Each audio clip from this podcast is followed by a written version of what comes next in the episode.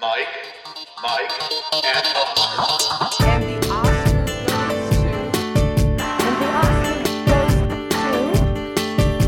Oscar goes to.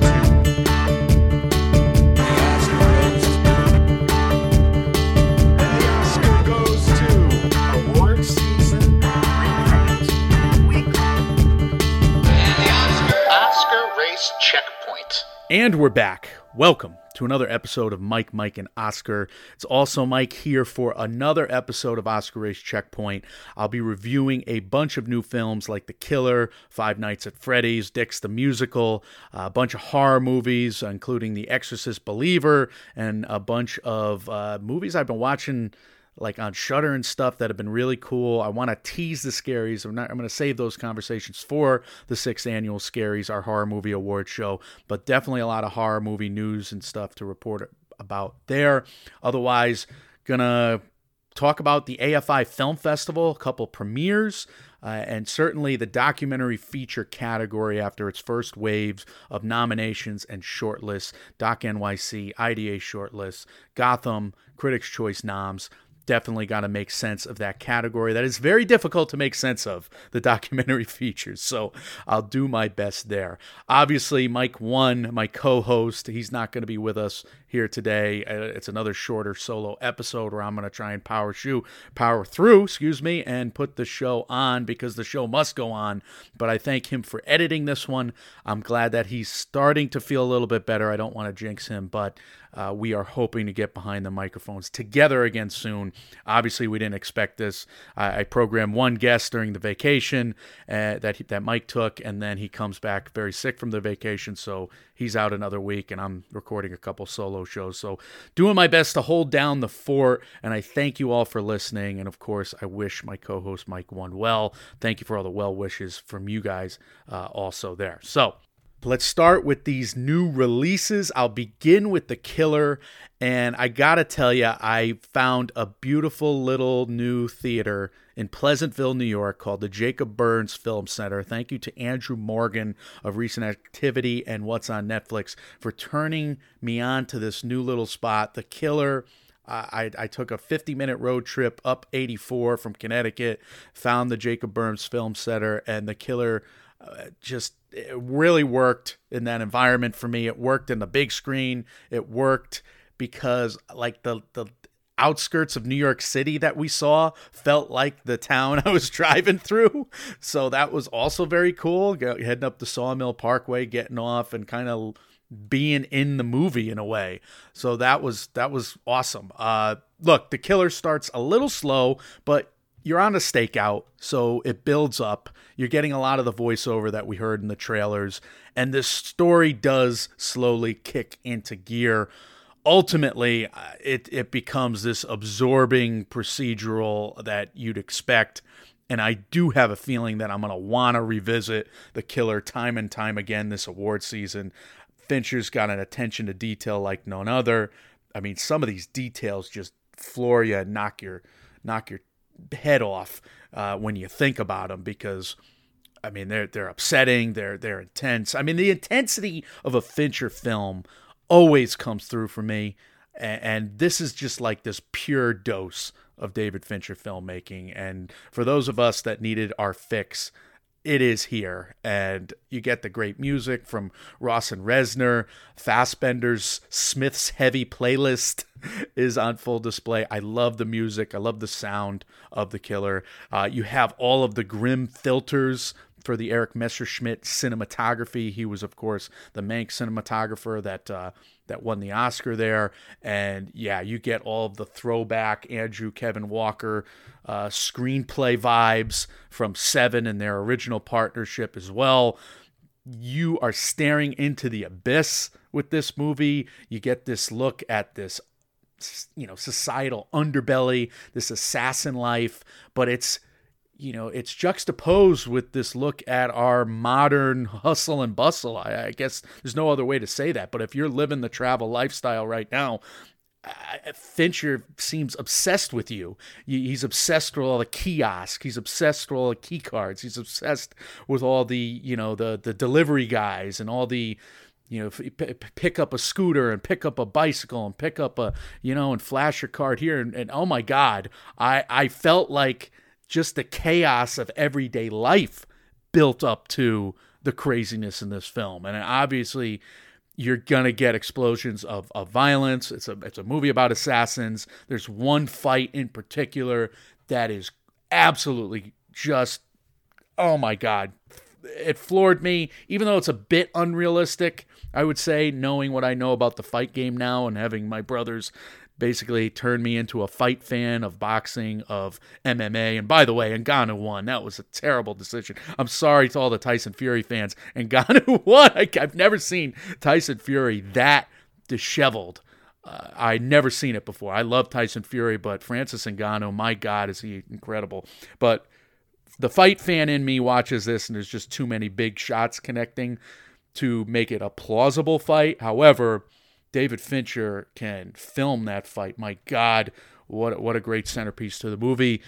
But I was totally sucked into this world, and I, like I said, I want to watch The Killer another five or six times. I want to study The Killer with Mike, and I'm honestly a little nervous about high, how high I am about The Killer after my first watch. I'm an A minus 90. That's my initial grade. We'll see how the rewatches do. All right, we'll move on to the next huge story in the movie world, which of course is Five Nights at Freddy's. I'll review it to start. I'll discuss the box office to end. Look, I am not the target audience for Five Nights at Freddy's. To me, this was borderline unwatchable. I award it no points, and may God have mercy on all our souls because we're getting 10 of these. That being said, I'm glad to hear that fans of the video games, the young people in the world, are having a good time at it. Because my biggest worry after watching Five Nights at Freddy's, and I watched it on Peacock. To, you know, look, I, I I go to the movies twice a week. You guys know me, but uh, I did watch this one at Peacock, and I don't have a problem watching stuff at home. I, I people get bent out of shape about this, but if you're a regular moviegoer, you know, watch your movies where you got to watch them. I, to me, Five Nights at Freddy's, I didn't want to go to the movies to see it. I wanted to stay home and watch it, and it was I don't know, it was fine uh, to to do that. But Peacock made a play here that I was shocked to see. They went day and date with it after the high tracking, and it worked out to this Bafo box office like we've never seen. Uh, other than, I, yeah, I guess the Scarlett Johansson uh, Black Widow movie had a little higher number in terms of the day and date record, but this is 80 million uh, in terms of a domestic opening weekend, 132.6 worldwide. Five Nights at Freddy's is going to be a tentpole. It's on a $20 million budget for Blumhouse, Universal, Peacock made they made the right decision because they probably, you know, enhanced the traffic on Peacock. A lot of people probably signed up for the Peacock Premium, getting those subs going for them. Five Nights at Freddy's has just been a smash hit, and the young people are liking it, and the gamers are liking it, and the people on Twitter, you know, they snap back at me uh, for my review initially. And, you know, that's good. I'm glad they're having a fun time because ultimately, what matters most is that people have a fun time at the movies so they go back to the movies. That people have a fun time when they watch a movie on Netflix or Peacock so they stay subscribed. You know, that's the big biggest thing here. And yeah, Five Nights at Freddy's is probably not for me. I like other horror movies that I'm going to talk about in this episode. I like another style of horror movie. This felt like a heavily edited version of what it could have been, but it's it's been a crowd pleaser so far. So Five Nights at Freddy's, number one at the box office with a bullet. Taylor Swift will be number two, 15.4, 150, and uh, domestically 53 in addition internationally for like a 203 total right now. Killers of the Flower Moon came in third, 9.3. That was a 60% drop. Not good for uh, Paramount there, 84.9 right now worldwide uh, as a take for Killers of the Flower Moon. That's of course on a $200 million budget for Apple TV Plus and Paramount. After Death, a documentary about the afterlife. Holy shnikes, 5 million? Wow, where did that come from? That's uh, that's another fun little find. I mean, the, the, we we saw the blind a couple week weeks ago about the Duck Dynasty dude. I think that did 15 million worldwide in its run. It's now on VOD, but you know these little indie indie movies they pop up and they they hit. It's it's cool to see sometimes.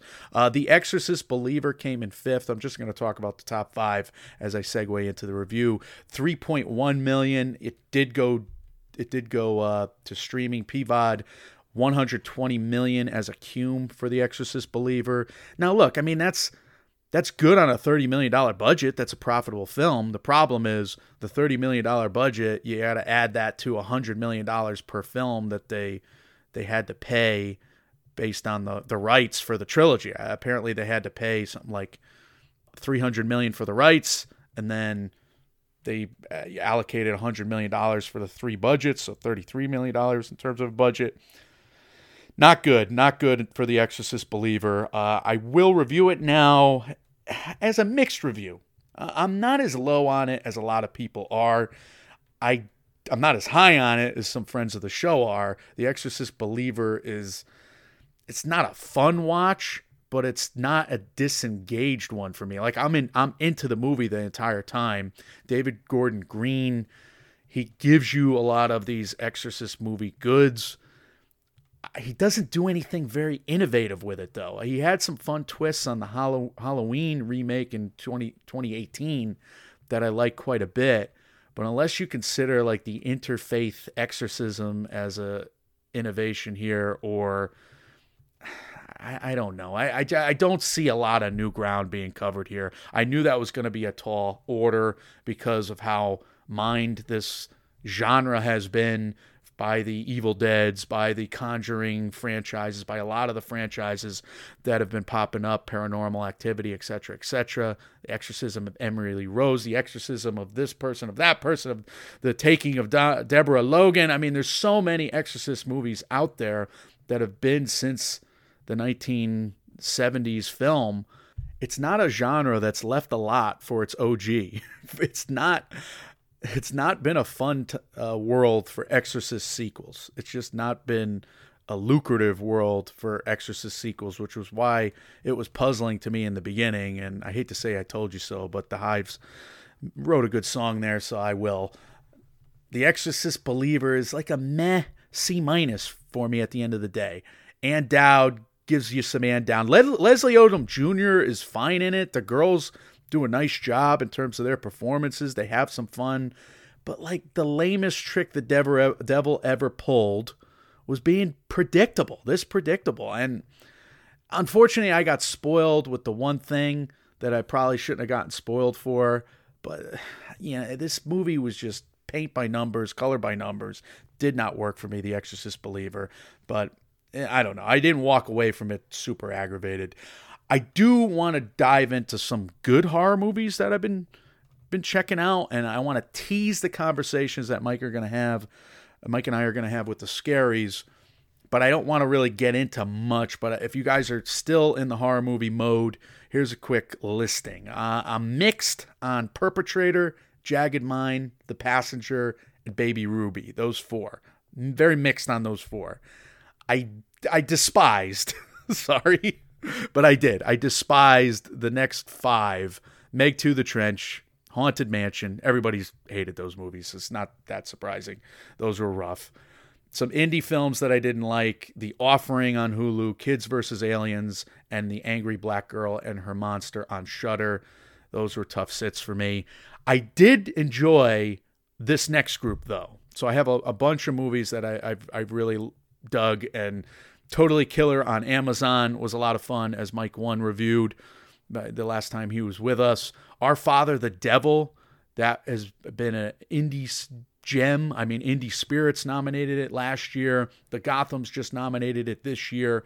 More of a heavy drama than I would say a horror movie, but there's definitely horror movie elements. My God. So Our Father the Devil, strong recommendation for me. B plus, in fact, one of my favorites on the year.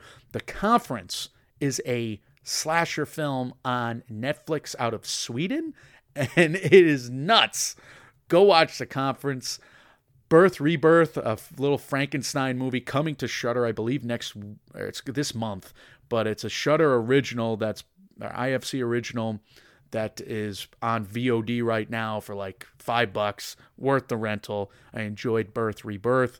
Huesera the Bone Woman, Unwelcome, and Leave. Those are my three Shudder gems this year, along with When Evil Lurks, which I've reviewed before. So I guess it's four. But Huesera the Bone Woman, I cared so much about these characters. That was the main thing. Like you get a sense of their marriage, you get a sense of this family. You love the protagonist, you want to see her well, you want to see her get past the nightmare she's living. So that was that was a the the reason for Sarah the Bone Woman's success in my mind. Unwelcome is a fun little creature feature. Oh my god, go check it out. It's batshit. And then Leave Leave was a surprise to me. That was one of those Shudder movies that y- if you get one of those a month, you keep that service year round, and you're very happy to do so. Uh, AMC Plus, Shudder. So Leave, I uh, recommend all three of those as strong B grades at the end of the day for me. So Mike and I will continue to talk about these horror movies at the sixth annual Scaries, but that is a teaser for all you guys. I'll move on to some non horror movie recommendations here, and I got three. Dick's the Musical, laughed my ass off. I think I laughed 30, 40, 50 times. My God. Megan Mullally just had me dead to rights. Everything that character said was so ridiculous, so absurd. She is out of her mind. Eh, oh, Everybody who made this movie is out of their damn mind. Dick's the Musical, very funny. Nathan Lane, Megan Mullally, pairing them up as the parents. I was dying. Otherwise, Josh, Josh Sharp and Aaron Jackson, Jackson, very talented. The both of them, they're funny. Again, totally batshit crazy, the two of them, but they're super talented as comedians, and they got a lot of musical ability. So these songs are catchy and and they're insane. Uh, like this is a satire, very tongue in cheek.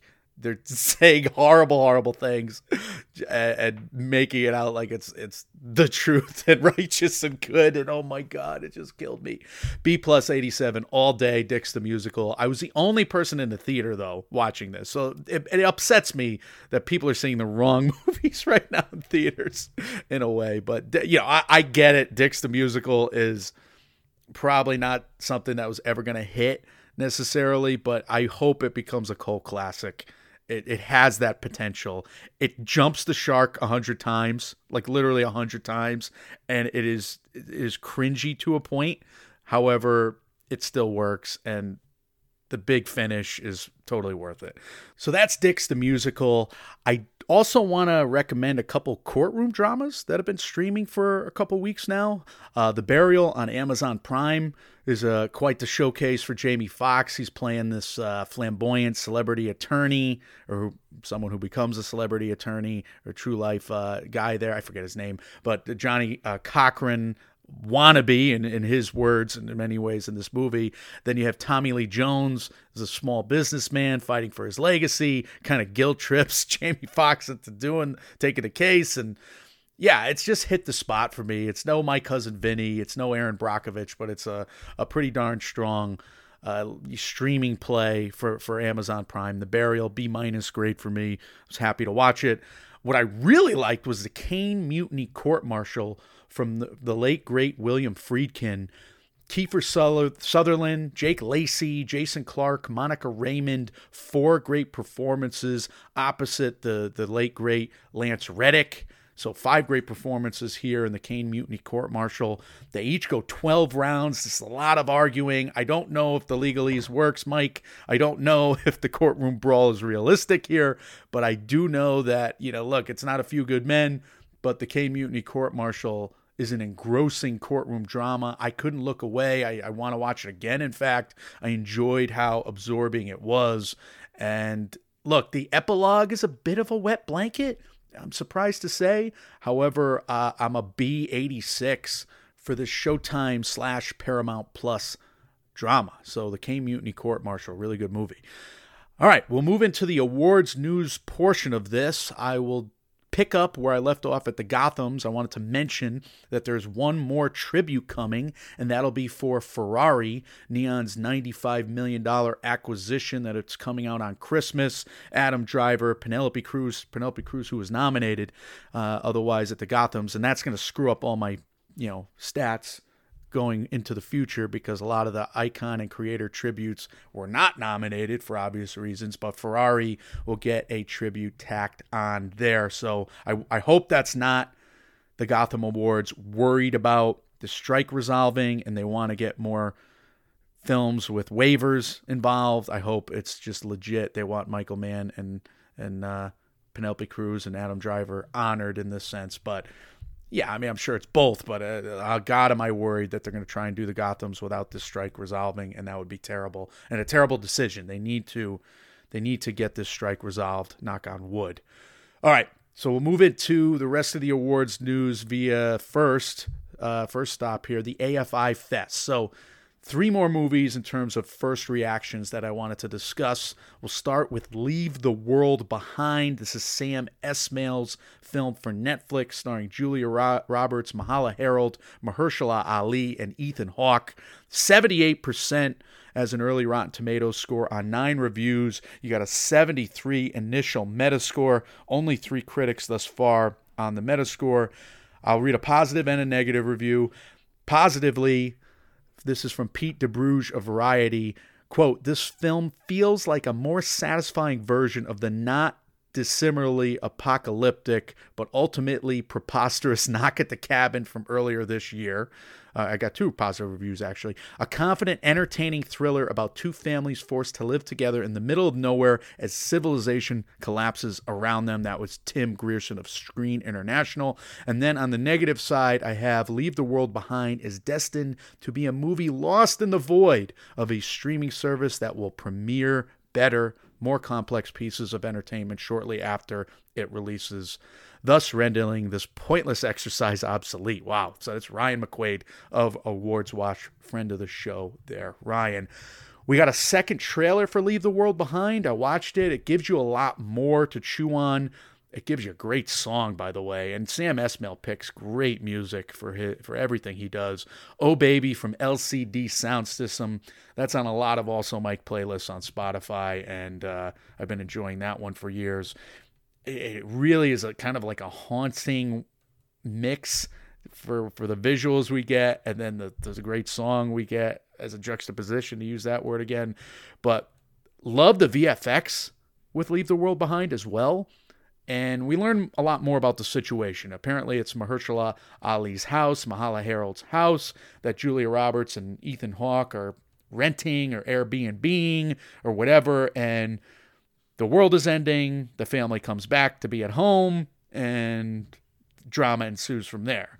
Uh, you have Julia Roberts and Ethan Hawke not understanding, not getting what they're putting down, but you do see them on the road, and my God, it's wild and crazy. And Kevin Bacon is a is involved, and he's got guns pointed at at the group, and etc. Looks intense. I'm I'm hoping it's better than the critics are are saying right now, but I am. Uh, I'm basically I'm basically looking at Leave the World Behind as as more of a Netflix play, as something that hopefully gets the eyeballs, feeds the beasts, give us rats our cheese, but maybe it's not an awards play, and I guess that's where I'm landing on Leave the World Behind. But you never know. I mean, those are strong enough initial reviews to build some momentum. Uh, we'll move on to the other late breaker or the one with late breaker potential. That's Freud's Last Session, which premiered at AFI. Here's the initial score 67% on six reviews right now on Rotten Tomatoes. I'll read Pete Hammond's positive review from Deadline, uh, or at least a pull quote on RT there. What makes this an event for serious, and you better be in this instance, filmgoers are the performances, particularly Hopkins, who has always added an entertaining, often playful tone to his portrayal of real figures in our history. And then negatively, we have Sophia Simonella saying, Hopkins and Goode have such a strong dynamic that it's a shame Brown chooses to cut away to the thinly drawn subplots featuring minor characters. So that's a surprise in the sense that I thought this was just a chamber piece. I thought this was just the two of them going at it, two people in a room, like a play, kind of like the Caine Mutiny court martial. Just we're stuck there and it plays out. But apparently, there's cutaways to the rest of uh, the rest of the story, flashbacks, whatever. That would be a bummer. Anyway, I watched the trailer for Freud's Last Session, and it was a lively one. So you read reviews that that it's a slow-paced film, that it's very cerebral, and then you see an upbeat trailer, and that's probably setting me up for disappointment in particular, because that's been hitting me a few times this year. where the upbeat trailer is, is a letdown at the end of the day. But Freud's last session had a fun trailer.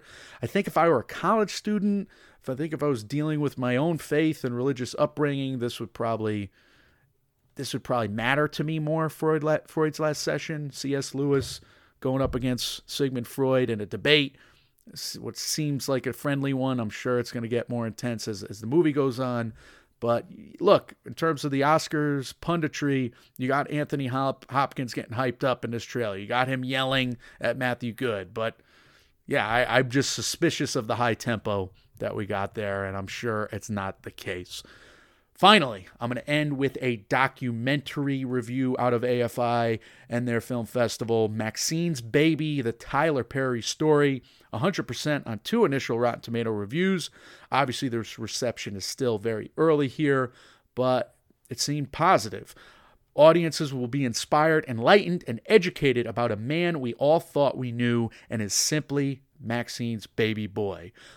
Bekele and Ortiz do not shy away from personal moments, making its subject seem less of a superstar hero and just simply human. That's from Carla Renata of the Curvy Film Critic. So, Maxine's Baby, which comes to Amazon Prime on the 17th.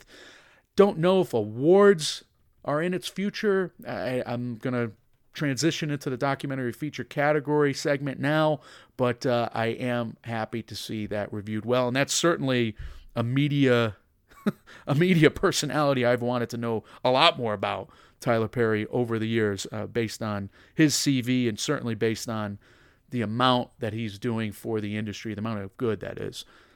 So, okay, let's make sense of documentary feature. Again, we have the Critics' Choice Documentary Awards nominations, we have the Gothams, we, ha- we have nominations from those two bodies, and then we have shortlists from two groups of people. We have the Doc NYC shortlist. That was a festival that just ran in New York for over the last month. And then we have the IDA shortlist uh, to discuss. Now, I think I just want to kind of power rank the resumes at the moment. That'll be the best way I can make sense of this. I'll review a couple movies or I'll harken you back to reviews I've already done. 20 Days in Mariupol is where you got to start. A lot of buzz about 20 Days in Mariupol as a major Oscars contender here. I reviewed this back at Sundance. They had unprecedented levels of access to the Ukraine war behind the scenes, to the hospitals, to the people on the ground, to the city that was essentially uh, it was essentially on lockdown after the war started, and these documentarians were in there to film it all. Five Critics' Choice nominations, including Best Feature, Doc NYC, and Gotham. Feinberg has it as his number four. Clayton Davis has 20 Days in Mariupol as his number one. That would be my front runner at the moment. American Symphony has the next best resume, I would say. Critics' Choice six nominations, including Best Feature. Doc NYC. It did not get Gotham's or IDA. Did I not write down IDA? Oh my God, it did not get IDA. That is a shock to me. And uh, it shouldn't be because I wrote this all down. Should just stick to my notes. So, American Symphony did not get IDA, did not get Gotham, but Choice and Doc NYC. If you heard IndieWire Screen Talk, Anne Thompson reminded us of what we've known over the years that the Critics' Choice Documentary Awards often tab the more popular documentary features. Last year we saw that play out with Goodnight Oppy, which was a crowd pleaser from the festivals, a crowd pleaser with the critics, a crowd pleaser on Amazon Prime, something that Mike and I really enjoyed on streaming, and yet it did not have the Oscars presence or the award season's presence. You know that that really lasted. So I'm hoping that's not the case with American Symphony. I do know Matthew Heineman has a lot of respect in that branch. He did the uh, he did the movie about the cartels, the drug cartels, uh, Cartel Land. I should have came up with that title sooner, and I think they respect him a great deal. So the movie about Jon Batiste, American Symphony, which uh, comes out in the middle of November. uh, excuse me, end of November on Netflix, middle of November in theaters. American Symphony. That's probably the number two contender right now, at least in terms of resumes. Although I would I would not sleep on this next movie, The Eternal Memory, Best Feature nom uh, at the Critics' Choice Documentary Awards, Doc NYC. It did not get IDA, but The Eternal Memory is uh, is a film that I thought a lot of. It's still in my top 15 on the year. Thought a lot of it at Sundance. B B plus 88 for me all day. So uh, it's a movie about Alzheimer's. It's about this uh, Chilean diplomat and his his uh, novel, excuse me, his uh, actor wife, uh, who you know they're aging, but she's taking care of him during the pandemic, and it's it's very intense, but it's very loving, very romantic, very moving.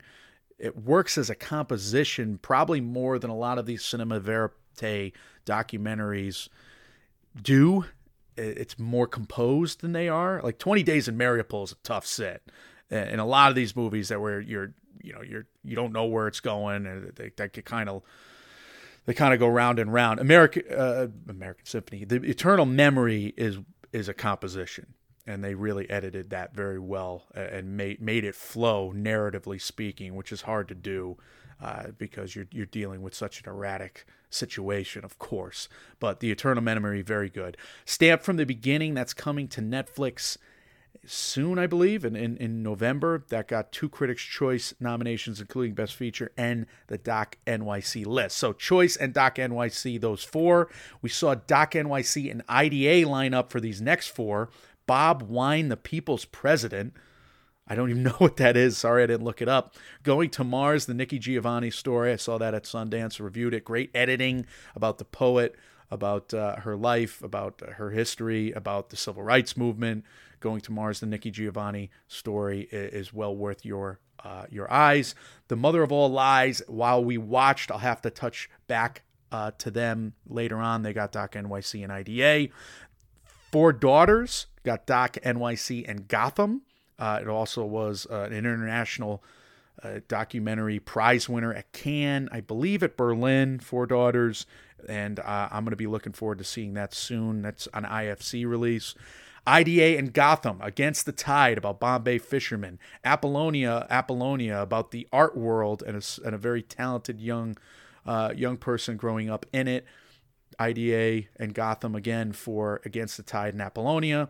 And then we got some heavy presence or a lot of noms from this group at the Critics' Choice Documentary Awards. Still a Michael J. Fox movie, Kokomo City, Beyond Utopia, which I reviewed from from Sundance. I reviewed Still, by the way, a couple months ago on Apple TV Plus. Kokomo City's on on VOD right now too. It's been on my list forever. I have to watch it. I hear a lot of good things. I hear it's heavy though. The Deepest Breath. That is also heavy on Netflix, but it's it's it's a sports documentary, really strong. Uh, B plus 87 for me. That's Scott's number five. Beyond Utopia was Scott's number three. Kokomo City is number two. The Mission that's coming to Disney Plus eventually from Nat Geo about a missionary who's trying to reach out to this uh, very small tribe in the Amazon rainforest, and he doesn't come back from that. Very intense story there. Judy Blume Forever. I reviewed that a couple months ago. Two choice noms for Judy Blume Forever. Uh, the disappearance of Heerscheit. Shere Hite. Shere Hite. Oh my God, I'm gonna leave it in. Shere Hite about uh, the fashion world. About uh, I think I didn't write it down. I'm sorry. Three Critics' Choice nominees. Nominees. Doc NYC short list.